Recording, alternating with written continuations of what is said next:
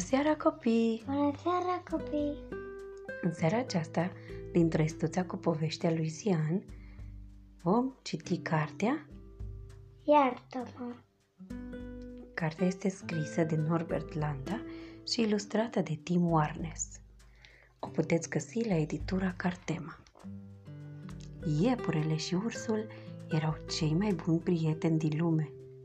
Cei doi locuiau în casa lor iepursească. Găteau mâncăruri iepursești în bucătăria lor iepursească. Iepurele era mai priceput la prăjitul ciupercilor. Ursul făcea prăjituri cu miere perfecte. Noaptea dormeau în patul lor iepursesc supraetajat.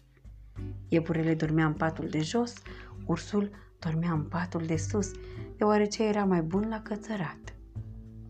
Vara locuiau în căsuța din copac. Iepurele îi spunea ursului povești, pentru că era mai bun la spus povești. Ce minunat era să fii un prieten bun și să ai un prieten bun. Într-o dimineață de vară, iepurele a zărit ceva luminând și strălucind în soare. Privește, ursule, a spus el. Ce-o fi acolo jos? Ursul l-a ajutat pe iepure să ajungă pe pământ, după care a coborât și el. Apoi au alergat să caute obiectul ciudat. Ursul s-a apropiat și s-a uitat cu atenție. Nu mai văzuse niciodată ceva atât de lucios. Doamne, a spus el, e o fotografie cu mine. Uite, iepure, ce urechi pufoase de urs am. Și iepurele a privit obiectul lucios. Glumești? a spus el. E o fotografie cu mine, urechile mele frumoase, lungi, nu le vezi? Total greșit, spuse ursul, își făcând obiectul lucios. Acestea sunt urechi mici, rotunde și pufoase de urs. Asta e fotografia mea.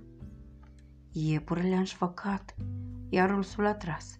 Și iepurele a împins, iar ursul a smuls. Și cei doi au rupt obiectul lucios în două. Apoi, amândoi au plecat în grabă, fiecare ținând în mână bucățica sa. Vai, cât de nervos a fost iepurele! S-a întors cu pași apăsați la casa iepursească și a trântit ușa. Apoi a lipit obiectul lucios pe perete ca să se poată privi ca să poată privi fotografia și să-și spună cu mândrie urechi minunate, frumoase și lungi. După care s-a dus la culcare. Ce altceva putea face de unul singur în casa ei pursească? Între timp, ursul nervos s-a cățărat în casa din copac și a lipit bucata lui pe perete. S-a așezat pe bancă pentru a se admira pe sine și urechile ei rotunde și pufoase.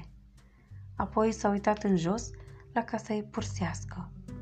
M-aș putea lipsi de un asemenea prieten, bombăni el. A venit seara și a venit noaptea, dar iepurele nu putea dormi și nici nervos nu mai era. Ce prostuț am fost, a oftat el. Ce bine ar fi ca ursul să fie aici cu mine, să-i pot spune o poveste frumoasă de noapte bună. Sus, în căsuță, ursul privea luna. Era trist și se simțea singur, exact ca și iepurele. Ce aș putea face pentru ca iepurele să fie din nou fericit și să-mi redevină prieten? se gândi el. Ursului îi veni o idee. A luat bucățica sa lucioasă și a coborât din copac. S-a plimbat în tăcere până la casa iepursească.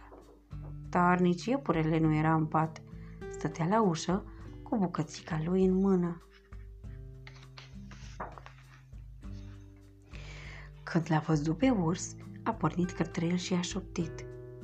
Iartă-mă, ursule, îți dau ție fotografia mea. O, nu, mie îmi pare rău, zise ursul, dându-i o pe a lui. Dar ce au văzut când s-au uitat cu atenție la cele două bucăți lucioase de hârtie? Era o fotografie cu ei doi. E perfect așa, au spus fericiți iepurele și ursul. Sfârșit! Spune și tu. Sfârșit.